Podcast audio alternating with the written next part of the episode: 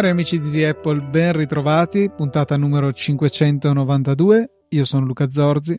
E io Federico Travaini. E questa puntata è stata resa possibile grazie alle donazioni di Nicola Bisceglie, Nicola Gabriele D, Rocco L, Davide Tinti, Edenio Rosati, Roberto Esposito e Massimo. Grazie mille per il vostro generoso supporto e sezione supportaci del sito easypodcast.it per mettere un altro regalino sotto l'albero di Easy Apple. Hai finito di comprare i regali, Luca? Sì, sì, ho finito. Hai regalato ancora a tua mamma un Airport Extreme o un Airport Express che... mi pare di averle regalato Express. quella volta comunque no, le regalerò una friggitrice ad aria che non penso Bra- che, che è un forno. Lo so, lo so, c'è il video di Bressanini. Sì, è un, è, non so perché si chiama friggitrice ad aria, alla fine è un forno ad aria, è un Piccolo, volume piccolo, cioè, e ha una forte ventolona e punto. Però vabbè, friggitrice aria sia. E perché alla fine, boh, forse l'effetto è quello della frittura. E, bene, dai, allora, sicuramente sarà contenta. È interconnessa e gliela puoi accendere tu da, da casa tua con l'app.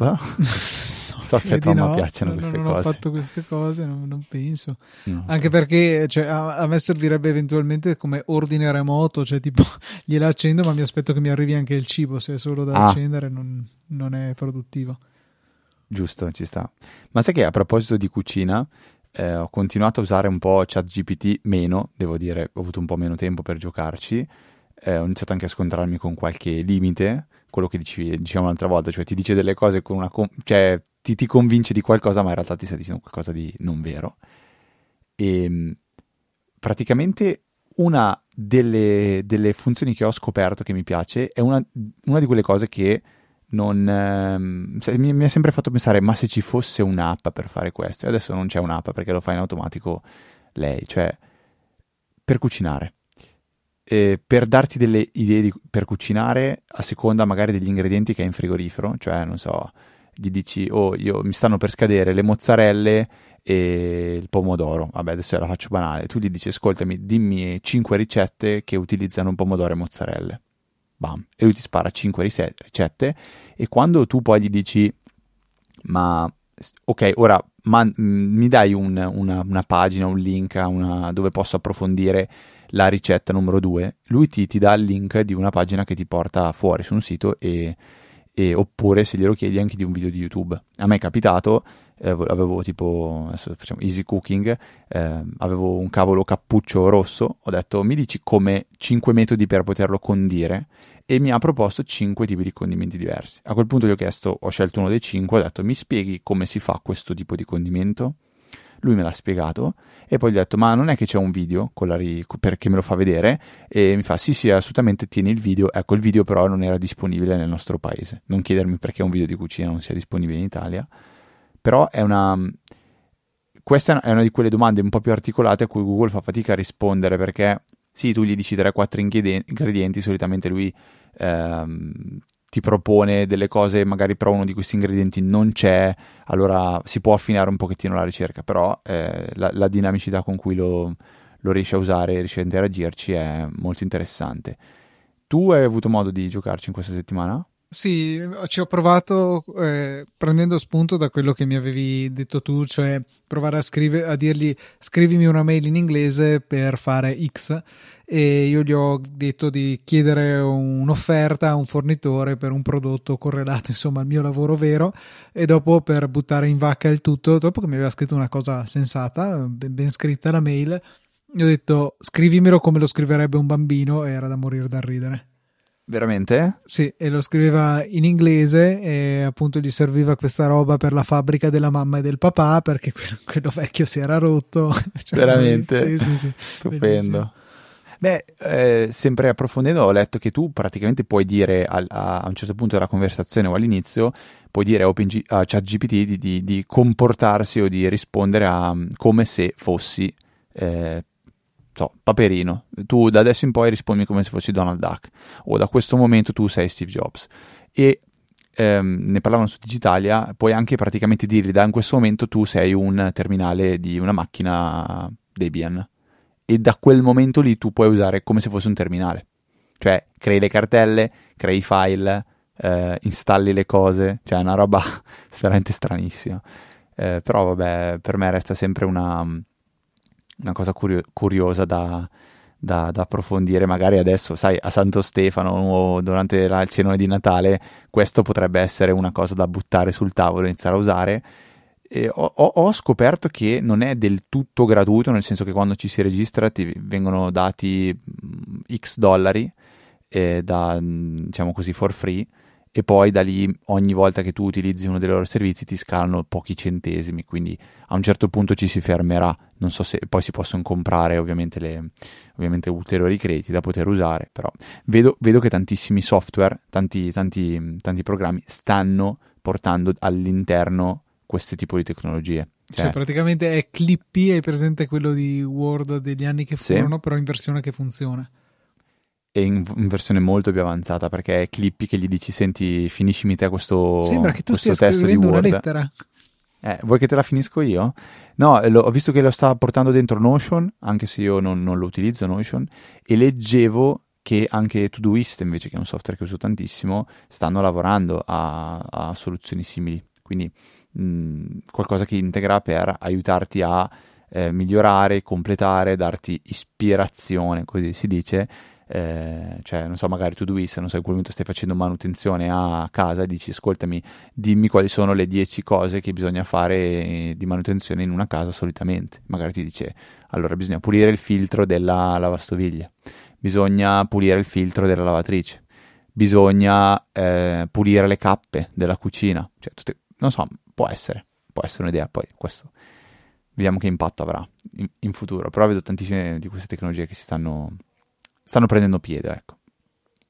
Abbiamo un follow up? Sì, abbiamo un follow up molto, molto simpatico perché ehm, è arrivata una mail da um, Alex che si intitolava Io non sono Moana Wells. e io ho detto, va, va, Moana Wells mi sono familiare. Allora, la scorsa puntata vi avevo detto che Moana Wells mi aveva consigliato un software chiamato uh, Ultimedia Converter 2 e cosa succede? Che Alex mi dice, cavolo, io ho tanti account e eh, mi, sono, mi, sono, ingabolato e ogni tanto mi dimentico di, rispo- di, cambiare account e ti ho risposto da un account che non, non, doveva essere quello, volevo scriverti col mio perché sono io lo sviluppatore di Ultimedia Converter 2. E allora qualche risata me la sono fatta assolutamente perché a volte capita anche a me purtroppo. E, ehm, Alex ci dice che eh, ci, ha, ci, ha, raccontato un pochettino la sua storia, che è molto, molto particolare. Dopodiché dice: Sì, io ho questa software house dove eh, sviluppiamo diversi, diversi eh, software, diversi plugin, e che potete vedere tutti eh, visitando il sito ulti.media. In più, visto che è Natale, sotto l'albero di, di, di, di Easy Apple ci ha fatto recapitare 5 bei codici serial number per poter utilizzare uh, Ultimedia Converter 2 e ci ha detto regalateli ai vostri ascoltatori. Quindi la policy di Easy Apple è sempre questa e eh, difficilmente cambierà. Se questo è un software che vi interessava e eh, vi piacerebbe provarlo o vi piacerebbe ehm, avere la, la licenza potete venire a chiedercela a noi e noi molto felicemente ve la, eh, ve la, vi, vi, faremo avere uno di questi cinque codici. Quindi i primi cinque che verranno a chiedercelo, quindi i primi cinque che ascolteranno, che saranno interessati, che avranno la forza di mandarci una bella mail, noi li ripagheremo con uno di questi cinque codici per scaricare Ultimedia Converter che come dicevo la scorsa puntata è un po' un coltellino svizzero con tantissime funzioni per la gestione di file multimediali eh, l'utilizzo che io dicevo la scorsa puntata è quello di prendere una serie di immagini e trasformarle in un time lapse, quindi in un video, cosa che io avevo fatto l'anno scorso tramite, eh, tramite um, FFmpeg.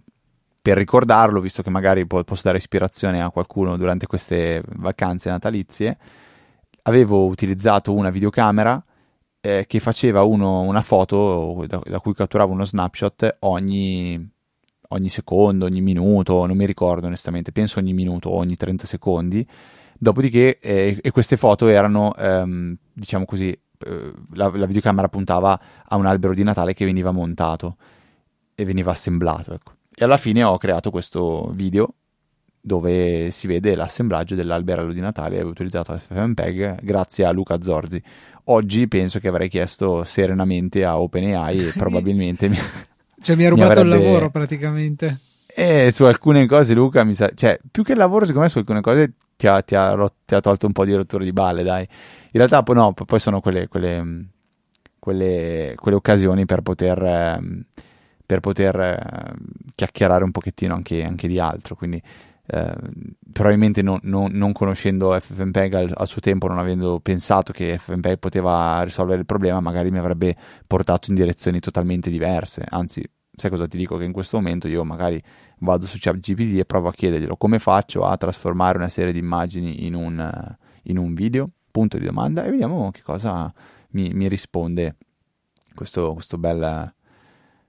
Eh, non so come chiamarlo perché Questa è un'intelligenza cosa, questo essere. Perché intelligenza a me suona un po', cioè intelligente, mm, boh, cioè è un qualcosa che vuole sembrare eh, int- intelligente è, è, naturale, è un'intelligenza naturale, ecco, non, eh, però naturale nel senso è di... Innaturale quasi. Eh no, perché loro dicono, cioè alla fine se tu leggi il disclaimer che c'è in fondo, c'è scritto il nostro scopo è quello di rendere la, artific- i sistemi di intelligenza artificiale più naturali e sicuri, inter- eh, e, e, e, sicuri per interagirci. Quindi alla fine è sì, cioè emula una, un linguaggio naturale, ecco, quindi questo è, questo è quanto. Mentre io cerco Luca, eh, c'è un'applicazione di cui ci volevi parlare, se non sbaglio. Sì, oggi parleremo di un'applicazione molto utile per chi ha un Mac, si chiama Latest e permette di tenere sotto controllo tutte le applicazioni del nostro computer e di verificare quale di esse hanno aggiornamenti disponibili. Con Latest infatti potremo essere sempre al corrente delle novità e delle migliorie introdotte dai nostri software preferiti e potremo decidere se installare subito gli aggiornamenti o rimandare l'installazione in un momento più opportuno. Andiamo a scoprire insieme come funziona questa applicazione e come può esserci utile nella gestione del nostro Mac e questo l'ha scritto ChatGPT. Mentre ah. invece, invece l'applicazione, quello che vi posso dire è che è una utility davvero comoda perché ce n'era un'altra, se non sbaglio, si chiamava Mac Update che però era a pagamento e onestamente non ritenevo che eh, valesse il costo dell'applicazione stessa, nel senso sì, ok, è bello avere tutto aggiornato, eh, mi dà molta soddisfazione, però boh, cioè, non, ogni volta che apro un'applicazione che richiede un aggiornamento me lo dice, quindi non è che sia così fondamentale andare eh, ad aggiornarle manualmente boh, di continuo. Eh, con Latest questa funzione diventa gratuita, eh, gratuita e open source, è disponibile infatti il codice su GitHub e è possibile in un piccolo secondo andare a vedere quali applicazioni hanno aggiornamenti e aggiornarle una a una con un tasto destro e poi aggiorna oppure tutte insieme con un bel pulsantone che si occupa dell'installazione. Penso che in qualche maniera si agganci al, al, framework Sparkle, mi pare si chiama, quella classica finestrella che ci arriva dove c'è installa adesso, ricordamelo più tardi o salta questa versione, eh, viene da un framework di terze parti per macOS che serve proprio appunto per dare agli sviluppatori la possibilità di eh, facilmente gestire gli aggiornamenti della propria app però nel momento in cui lo dico lo nego perché eh, effettivamente mi propone anche un aggiornamento di Final Cut che decisamente non, non utilizza questo framework è qualcosa decisamente gestito eh, da Apple con, vers- con un sistema in casa diciamo o comunque il Mac App Store ecco decisamente il Mac App Store. Quindi comodo, latest, eh, facile da usare, basta aprirlo, ci presenta la lista e decidiamo noi cosa, poi, cosa fare app per app.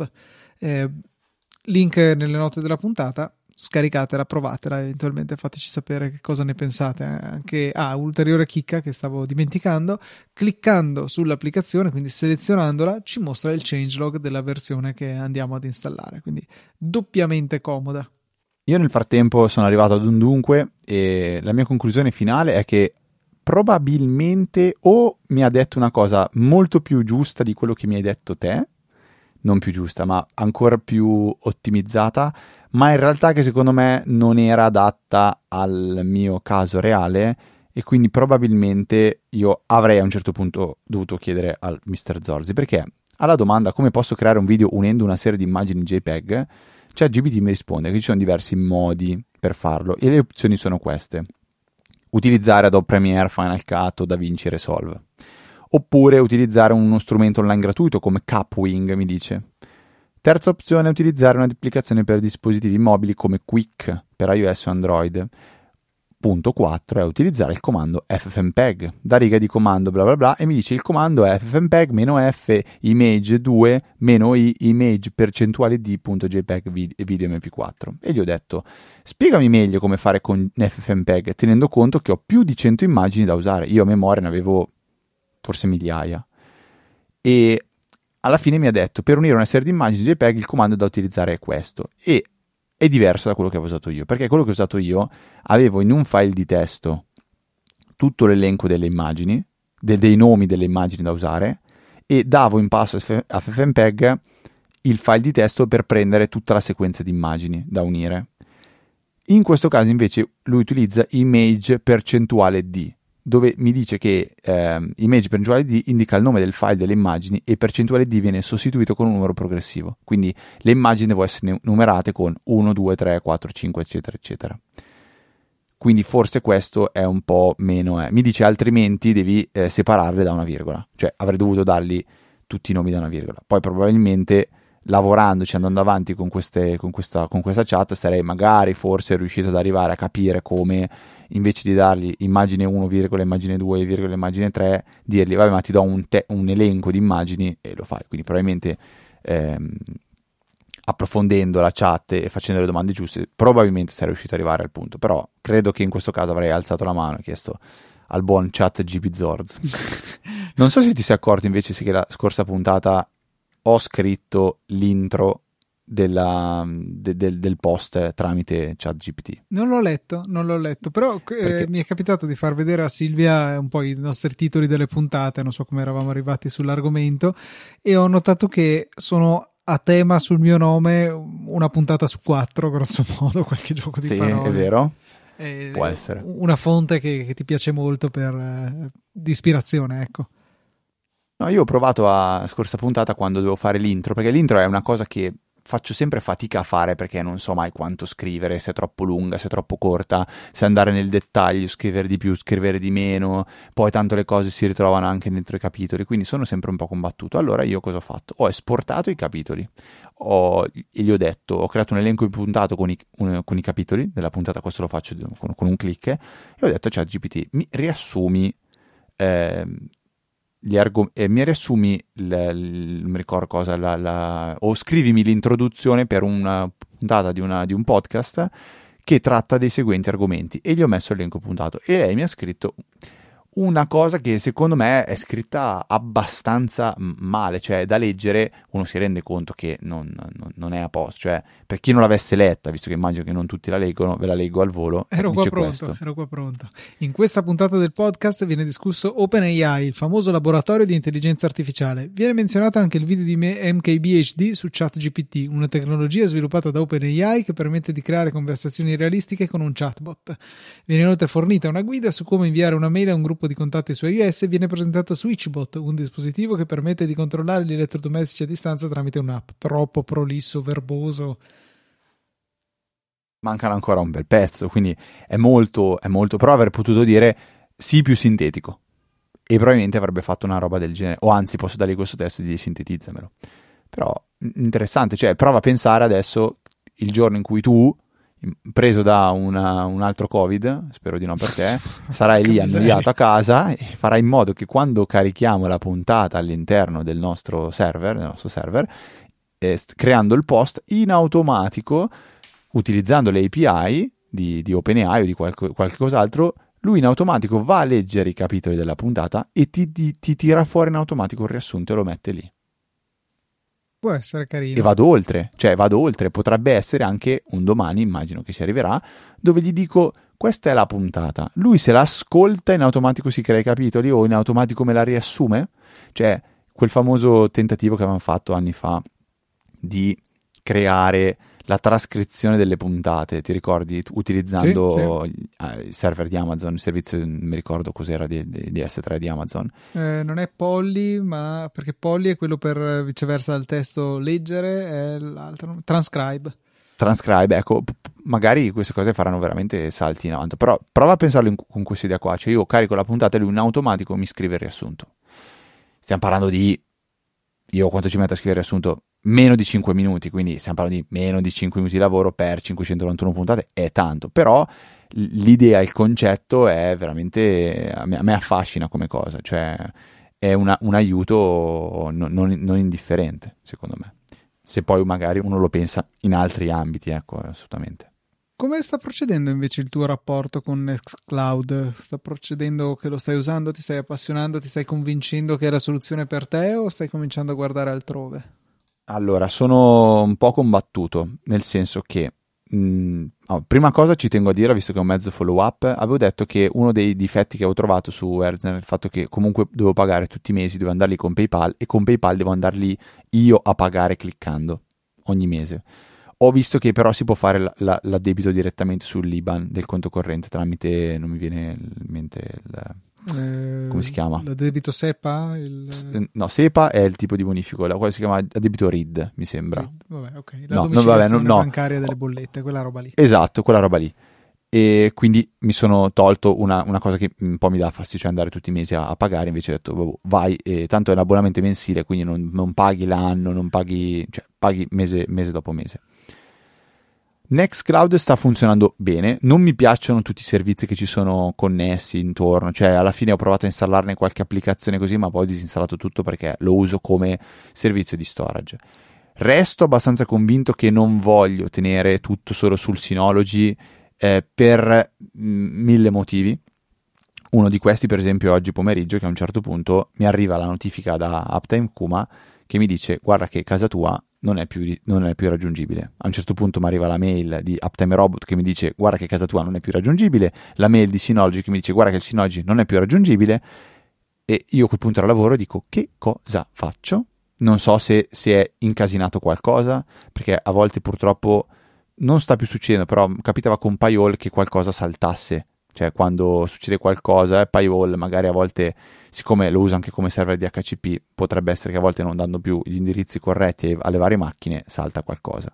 Però in questo caso avevo probabilmente Fastweb che aveva i suoi problemi. È stato down per un'oretta e mezza, due ore, io ero fuori casa, se avessi avuto tutti i miei dati sul Synology e avessi avuto bisogno di qualcosa per lavoro, sarei stato a piedi quindi mi conferma il fatto che non voglio affidarmi a tutto su, ehm, al mio Synology. Quindi Nextcloud lo trovo un'ottima alternativa.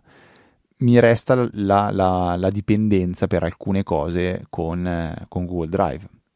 Google Drive che comunque continua a pagare quelle ore 99, cioè po- poca roba per avere i 100 giga aggiuntivi e dei 100 giga ne ho occupati circa un po' meno di 50 le foto è una cosa a cui potrei rinunciare tranquillamente, cioè cancello tutte le foto da, da Google Photos e, e, non le uso più perché tanto ho, ho, ho comunque le foto salvate sul, sul, sul, Synology, Synology che fa i suoi backup delle foto a casa tua, sul, um, sull'hard disk esterno, poi volendo si può comprare a quel punto lo spazio di, di, di cloud storage di, di Synology per fare i backup lì però diciamo sulle foto sono abbastanza tranquillo, mai troppo tranquillo, però abbastanza tranquillo e la parte di, invece di integrazione che ha Google Drive con altri servizi o il fatto di avere la, la parte di eh, spreadsheet, di, di, di presentazioni, di, è troppo comoda, cioè non riesco a rinunciare al cloud, al, alla suite di Google. Faccio un esempio di, una cosa che mh, mm, proprio sto provando in questi giorni qua, come tutti i fine anno io faccio il, in azienda il, il quizzettone natalizio e utilizzo quel servizio che si chiama Quizmaker che è fatto veramente benissimo perché posso fare tutto quello che mi, mi, mi, piace fare ehm, e ha l'integrazione nativa con Google Spreadsheet. Quindi le risposte mi vengono direttamente ehm, trascritte all'interno di un foglio di Google. È vero che potrei poi esportare direttamente dal sito un Excel con tutte le risposte, ma vuoi mettere la comodità che io dal telefono mi collego e in tempo reale vedo le risposte che arrivano? E quindi mi dà fastidio avere un po' di cose su Nextcloud e un po' di cose invece che rimangono per forza su, su Google Drive. E, e, quindi mi chiedo, va bene, ma allora non ha senso restare solo su Google Drive? Boh, il client per me fa veramente super schifo. Nextcloud ha senso spendere quei 5 euro in più? Boh, forse sì, forse no, è un tera, posso sfruttarlo sicuramente molto di più, alla fine a lungo andare costa meno di, di Google Drive, però in questo momento li sto, li sto pagando praticamente entrambi, sto pagando 7 euro, 5, 5, 20 centesimi, 30 centesimi di Nextcloud e 1,99 euro di, di, di Google Drive. Quindi cioè, questo è un po' tutto il mio ragionamento, tutta la mia riflessione che ho in testa. Per adesso sto andando avanti così, anche perché sono un po' rimasto scottato dall'ultima volta. Quando ho fatto la migrazione ho perso un sacco di cose. Cioè, broke, don't fix it, quindi non toccare. Avevo una specie di... No, no, lì proprio è stato un mio non ragionare, non, non, non pensarci. No, quello era broken, cioè io ho provato a fixarlo. Non è che era... Non è che non era rotto e quindi ho detto oh, me la sono cercata, perché comunque volevo togliermi da Drive per i problemi che ho col client, che funziona male con, eh, secondo me, sia con Mac sia con Windows. E si integra, ha, ha un suo, una sua logica di funzionamento che vi ho già detto i motivi, ma non, non, non, non, mi piace, non mi fa impazzire. E quindi ho detto provo a sistemare. Nel sistemare mi sono perso un po' di cose, cioè dalla cosa recuperabilissima, tipo avevo un foglio di, di Google Drive con tutto tutti gli IP statici del DHCP della casa, eh, che poi posso recuperare andando su Paiole, ri- ricopiandoli fuori tutti, cosa che ho già fatto, però tipo avevo una specie di diario personale in cui mi scrivevo le cose che, mm, so, dei pensieri liberi e avevo un foglio di Google Docs in cui mano a mano che mi veniva in mente aggiungevo delle, de- delle riflessioni. E questo l'ho perso completamente. Questo mi fa veramente tanto girare i ball. Però ormai è così, cioè posso, posso, posso, farci poco, posso farci poco, lo accetto, mi girano tanto le balle, però diciamo che ne riparliamo di Nextcloud e Google Drive, ne riparliamo tra un po'. Tu, Io ogni volta che uso la sua tu interfaccia... sei sereno che hai tutto sul tuo, su, su, tutto sul tuo server? Eh, boh, sì, cioè Nextcloud gira sul, sul, mio server e gira su, sul mio Mac sostanzialmente perché poi iOS non è che se ne tenga una copia, accede direttamente ai dati in cloud. E, però cavoli ogni volta che uso quell'interfaccia web è così bella, così veloce, funziona così bene e poi ogni tanto mi tocca usare quella di iCloud e, e un po' piango perché fa veramente schifo, è lenta, lenta. Però come dici tu, in ogni caso avere i propri dati totalmente su macchine che controlliamo a casa, forse peggio in cloud, forse un po' meglio, eh, ci espone comunque a una responsabilità perché dobbiamo assicurarci che tutto sia sempre funzionante, mentre invece eh, affidandoci a qualcun altro è compito di quel qualcun altro, poi che faccia un buono o un cattivo lavoro è da vedere, ma tendenzialmente lo fanno di mestiere. E in tutto ciò, come dico sempre, si aggiunge il fatto che eh, iCloud già lo pago per le foto. Nel momento che magari arriverò a essere lì che mi scontro contro il limite dei 2 tera dell'account famiglia, ma penso che ci vorranno alcuni anni ancora. Beh, bene, magari a quel punto rivaluterò la posizione dei miei documenti principali e, e magari li toglierò da, da iCloud per risparmiare spazio e mi sposterò su Nextcloud però comunque lo ritengo veramente un prodotto ben fatto. Il client, sono d'accordo con te che non è super, ma il compito del client è, è togliersi dai piedi, non, non, accorgerti che esiste. Quindi non, non mi urta ecco, più di tanto. No, ma di Nextcloud io lo trovo fatto mh, mm, decentemente. Io parlavo male di quello di Drive. Ah, prima avevo capito che parlavi male anche di quello di. Com- no, no, no, no, no, no, è quello di, è quello di, mm, quello di Drive che, che, che, non mi piace perché, per esempio, con Alfred, se cerco qualcosa in Google Drive non me lo trova. Con Everything su Windows eh, fa, no, non lo trova. Nonostante abbia mappato, cioè perché è come se ogni volta fossero dei dischi che lui monta, smonta. Non, non, non, non ho neanche capito. Prima o poi magari lo sistemeranno, però. Oppure faccio un altro esempio eh, non posso da pannellino di controllo su Drive dirgli ehm, queste cartelle qua le voglio tenere sincronizzate, queste cartelle qua lasciale non sincronizzate. Lui ti fa vedere tutto o scarica tutto oppure ti tiene tutto sul cloud e lì tu cartella per cartella gli dici clic destro, questo tienilo offline, questo tienilo offline. Cioè è una banalità perché alla fine una volta che l'hai fatto è a posto, però mi dà, mi dà fastidio, mi dà fastidio come, come ragionamento, come atteggiamento. Quindi mh, mm, quello di Nextcloud io lo trovo abbastanza trasparente, cioè non, non, non mi accorgo neanche che, che c'è, in tutta onestà, quindi assolutamente. Ma visto che parliamo di alternative a, a, vari software, tu conosci Jellyfin? Ne hai mai sentito parlare? Sì. sì su qualche podcast? Lo usi? L'hai mai sì, usato? Lo, non l'ho mai usato, ne ho sentito parlare ripetutamente in vari podcast, tipo su selfhosted.show, tipo su, anche su Homelab Show probabilmente.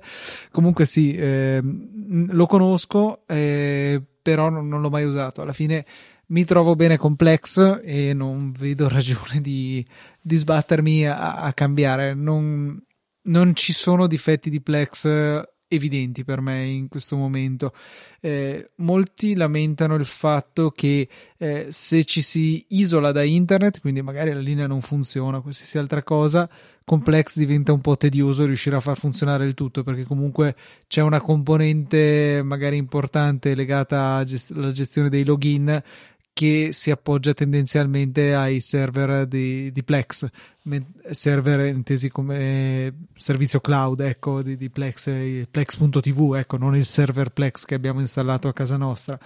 E quindi c'è chi trova questa cosa molto fastidiosa. Io mi unisco in principio a questo coro di persone, però fortunatamente toccando ferro, legno e qualsiasi altro materiale possa portare fortuna. La carne di solito porta fortuna. Se va tocchi. Bene, va bene. Okay. E, niente, cioè, eh, ho una connessione internet stabile, quindi non mi sono mai imbattuto in questo problema. Eh, mi era capitato una volta su iOS dove avevo sincronizzato dei contenuti per vederli offline e malauguratamente non ricordo perché prima di andare offline su un aereo avevo cambiato utente in Plex e i contenuti offline sono per utente, quindi eh, ti ritrovi nel, nel, tuo mondo. E per cambiare utente non chiedetemi perché dei tre profili che erano abbinati al mio account eh, ci voleva la connessione internet quindi di fatto mi sono trovato a non poter vedere il contenuto che era lì semplicemente nell'altro utente al quale non potevo accedere perché non avevo internet in aereo e ci sta magari per verificare che effettivamente il cambio utente sia, cioè per verificare che sia fattibile. Ma tra l'altro era un profilo perché su non so se è legato al Plex Pass, però è possibile tipo avere dei sottoutenti legati a un unico nome utente password. Tipo potremmo fare il nostro account, chiamiamolo familiare, e poi ciascun componente su- della famiglia ha il suo profilo senza richiedere ulteriori nomi utente, password, amici, cioè componenti della stessa famiglia eh, che hanno i loro contenuti, banalmente perché, non so, io e mio fratello potremmo voler seguire la stessa serie e siamo arrivati a punti diversi, quindi è giusto tenere separati i nostri profili. Eh, peccato che l'impossibilità di cambiare tra uno e l'altro eh, quando l'applicazione è offline si era rivelata un, una bella scocciatura, però vabbè, eh, imparata quella, eh, non è stato sufficiente quel singolo evento da spingermi a esplorare un mondo di alternative a Plex, perché comunque poi c'è anche tutto il discorso della transcodifica tramite hardware che funziona bene, utilizza l'accelerazione hardware appunto del, del mio serverino e quindi non ho, non ho voglia di imbarcarmi in un viaggio per sostituire qualcosa che bene o male funziona. Beh, quello è assolutamente vero. Uno dei motivi che potrebbe essere, potremmo così dire, è il fatto che ehm, Jellyfin permette anche la, la, gestione delle immagini, cosa che Plex aveva, che poi ha rimosso e quindi magari potrebbe essere una, una motivazione, penso. Eh. Tanto esiste su tantissime piattaforme perché c'è anche già su Firestick, sia su desktop Android, Apple, eh, di tutto e di più, anche web. Do- domanda Luca, visto che potrebbe essere una, una di quelle cose che fa- farò in futuro, è possibile eh, utilizzare sempre Cloudflare per esporre Plex? Mm, forse sì, ma di certo non è gradito a Cloudflare, quindi ti consiglio di evitare non è gradito? Per... No, nel senso, cioè, se io voglio accedere alla mia libreria di Plex. No, no, non è eh... gradito a Cloudflare perché c'è una dei termini e condizioni di Cloudflare che tu non puoi avere un, un sito il cui scopo principale sia ospitare non siti ma contenuti, diciamo. Cioè, non potresti Ok. fare YouTube caricando i, cioè, usando Cloudflare come CDN gratuita, diciamo, per questo. Non so, ci ci sono delle specifiche cose, adesso non ricordo bene. No, io lo pensavo solo per fare per, per poterlo accedere, cioè per fare un tunnel, solo per quello. Mm, cioè, probabilmente se lo usi solo tu e magari una volta alla settimana nessuno dice niente, però non credo No, che sia vabbè. gradito. Va bene, va bene. Beh. Poi l'altra cosa bella di Plex è il fatto di avere Tautulli, che si chiama adesso, Eh, quello bellissimo. che è il software delle, delle statistiche. Io, se vuoi, una statistica fantastica, è imbattibile. Vai. 353 riproduzioni della pimpa. Soltanto questo mese. Come soltanto questo mese? Siamo al 22. Eh, vabbè, è così che 3, funziona. 5, 3 quando- diviso 22 vuol dire 16 volte al giorno. Fede, è malsana questa cosa. Eh no, vabbè, sono quelle cose che usi come arma di, di controllo sui minori quando non riesci a cambiare il pannolino perché si ribellano e si ribaltano. No, vabbè, a parte gli scherzi. No, 353 puntate negli ultimi 30 giorni, ecco, questa, questa è la verità. Però sì, cioè, sì, poi capita la, la volta che lo vedi un po' di più, un po' di meno, però ti dico che in cima di gran lunga alla classifica c'è la pimpa, proprio in maniera violenta. Grazie a Eh. Tautulli scopro che non ho mai riprodotto niente tra le 23 e le 8 del mattino. Che poi Mm. non so, perché qualche film che è finito alle 11 sicuramente c'è stato. Non so se eh, cominciare una riproduzione a quell'ora lì. Dov- dov'è che è quella, quella, quella pagina lì del... Nei grafici, ovviamente. dove vuoi che non- fossi. No, lo so, ma non trovo... Play non trovo count l'ora. by hour of the day. Play count by stream, by user, by Il platform, terzo. by... non c'è. Io ne ho, ho soltanto Hai selezionato play count o play duration? play duration adesso ho messo play count. È No, play ho fatto, play, ho fatto play count all user e non me li fa vedere. Non so. Eh, in cima hai selezionato media type. No, so. ok, ora ho fatto media type, avevo stream type. Play count by day of the week, play count by hour of the day, ok. Eh, no, io non ho mai riprodotto niente dalla mezzanotte alle 7 di mattina. Io, Questa- io più stretto ancora, da- dalle 11 alle 8. Ok. Però gli ultimi 30 Sì, io- giorni in realtà non è che sia... Ah, sì, ah, Eh, si beh. può scrivere, quindi se io scrivo gli ultimi 365 giorni Sì, lo puoi fare. dell'anno, e allora c'è qualcosa alle 23, ma mai niente prima delle 8 di mattina. Beh, Tautulli è una, una pippa mentale gigantesca, però vabbè, siamo su Easy Apple, quindi mi sembra giusto che lo scrivo nelle note per sicurezza, che Tautulli, che magari qualcuno può interessare, è un, un so- softwareino che fa le statistiche di un, di un server Plex. Segnaliamo, Luca, che è uscito da Vincere Solve per iPad. L'ho visto una segnalazione fatta questa mattina e se non sbaglio è arrivata anche nella G-Chat e DaVinci Resolve è un software fantastico per il montaggio video ed è, ed è uscita anche questa applicazione per, ehm, per iOS. E è Non l'ho gratuita provata. anche quella, come lo è quella per Mac? S- sì, ha dei... Beh, per Mac non è gratuita, cioè è gratuita ma con delle funzioni molto limitate, diciamo. Cioè, molto limitate. Io riesco a fare tutto quello che voglio, eh. Dovrebbe essere la stessa cosa su iPad, cioè di sicuro è gratuita e poi ha degli in-app purchase. Questo è quello che, Confermo. quello che ho visto. E vuole eh, iOS 16 sicuramente, ma Ho anche di sì. un dispositivo con la 12 o successivo, che non so bene...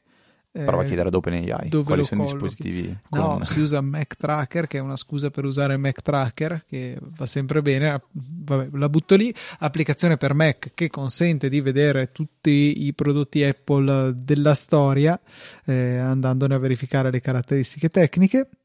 E vediamo. Ecco, per esempio, il- l'iPad di nona generazione ha la 13, quindi ci siamo. Andiamo più indietro.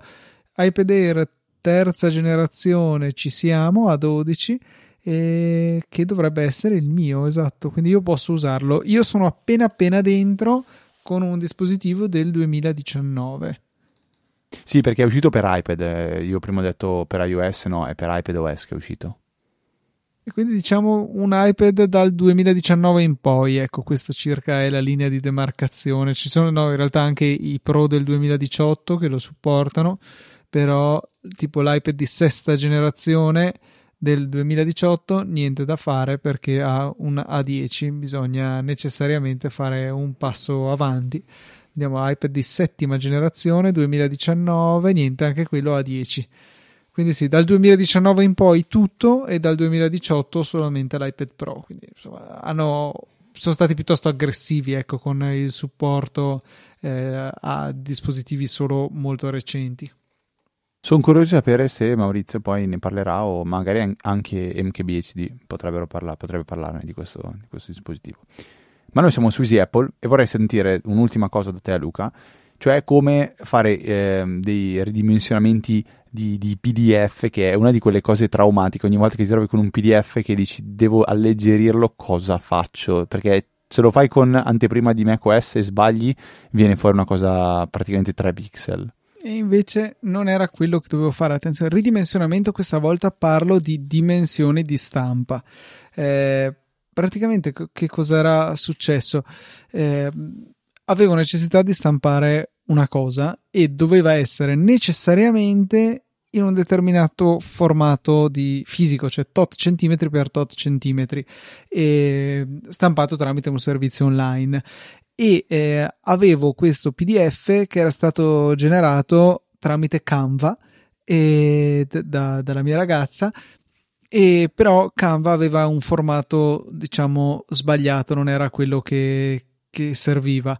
Quindi eh, cosa avevamo fatto? Avevamo un attimino riarrangiato il progetto eh, mettendogli dei bordi rossi laterali che volevano dire qua non bisogna andarci, ok? Quindi eh, rimaneva l'area centrale del PDF con le proporzioni corrette per la stampa. Il problema è che poi es- esportando il PDF da Canva, naturalmente questo aveva anche i bordi che per carità si potevano rendere bianchi, ma comunque non andavano bene, laterali della parte da non utilizzare.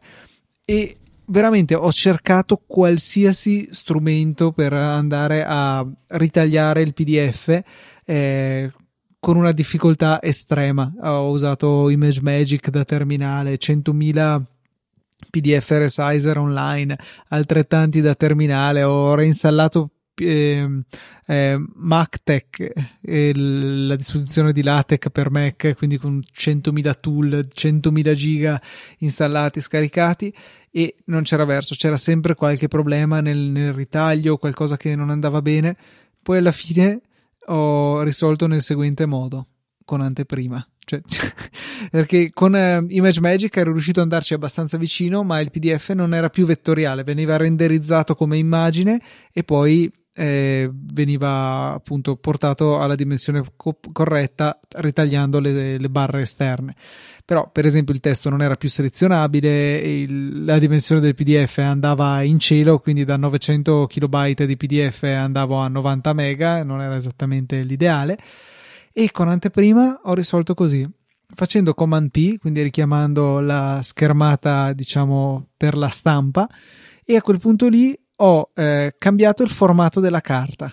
Ho inserito un formato personalizzato, cosa che eh, non sapevo si potesse fare, ma mi è venuto molto comodo e è fattibile in maniera decisamente semplice, malgrado ci sia questa maledetta eh, nuova versione di, dell'interfaccia di stampa che è venuta con eh, Ventura che non, non, mi piace per niente non si può neanche spostarla è veramente insomma una di quelle iOSizzazioni da, che arrivano sul Mac che, delle quali non sentivamo assolutamente la, la, mancanza. Comunque nella sezione della dimensione della carta è possibile cliccare su dalla tendina insomma su um, impostazioni di carta personalizzate o qualcosa del genere. Lì ne ho potuta creare una e ho messo le esatte dimensioni in millimetri millimetri che mi servivano ehm, e mettendo a zero tutti i margini. A quel punto, selezionando il formato che eh, ho appena creato di carta, sono andato a modificare la, la riscalatura del progetto. Invece che eh, dirgli stampa l'intera pagina, gli ho detto riempi l'intero foglio. E quindi cosa è successo? Lui ha stirato, cioè, o meglio, ha esteso l'immagine fino oltre i bordi della carta e quello che rimaneva in mezzo era proprio la parte che mi serviva. Eh, in questo modo ho potuto, in ogni caso, quindi liberarmi dei, dei bordi da non stampare e ottenere una pagina delle dimensioni che mi servivano. Però attenzione, siamo ancora nella finestra di stampa, manca l'ultimo passaggio che è una delle piccole magie di macOS, e cioè che in basso a sinistra nella sezione dimensione, nella finestrella di stampa c'è un menu PDF. Ho potuto fare salva come PDF e udite udite, ho ottenuto un PDF con le dimensioni richieste, ritagliato e che occupava esattamente come il precedente sui 900 KB, mantenendo tutto vettoriale, tutto selezionabile, tutto infinitamente zoomabile senza perdere qualità. Quindi pazzesco perché mi sono imbarcato in una ricerca di un pomeriggio che alla fine si è conclusa nell'utilizzo di uno degli strumenti inclusi in macOS, cioè anteprima. Ma perché non hai chiesto a ChatGPT? Non so se ci ho provato. Non l'hai fatto? No, non mi ricordo. Alla fine l'ho Sicuramente non l'hai fatto.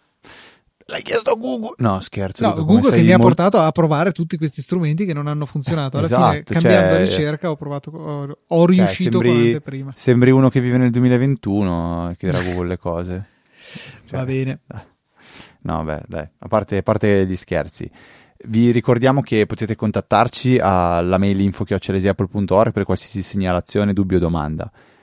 Vi ricordiamo come sempre che a noi fa molto piacere se avete voglia di eh, dimostrare il vostro supporto per questo progetto che dura ormai più di 12 anni tramite una donazione, lo fate tramite Satispay in maniera semplice direttamente dalle note della puntata oppure potete andare sul sito e cliccare sul menu supportaci e trovate tutte le altre possibili, eh, possibili metodi di, di, di, supporto. Potete lasciare una recensione, magari se vi annoiate durante i cenoni di Natale o di Santo Stefano, lo fate tramite Apple Music, ci scrivete due righe e a noi fa molto piacere leggerle poi nella puntata successiva, che ricordo ci sarà anche settimana prossima. Dulcis in fondo, trovate me e Luca con i nostri account Twitter, siamo Ftrava e Luca TNT. Luca mi sembra di aver capito che c'è anche su Mastodon, ma direi che ne parliamo la settimana eh, prossima in maniera magari un pochettino più approfondita. E per questa 592esima puntata è tutto. Un saluto da Federico. Un saluto da Luca. E noi ci sentiamo la settimana prossima di venerdì alle ore 17. Buone feste, ma ci sarà una nuova puntata e ci sarà una nuova puntata di Apple.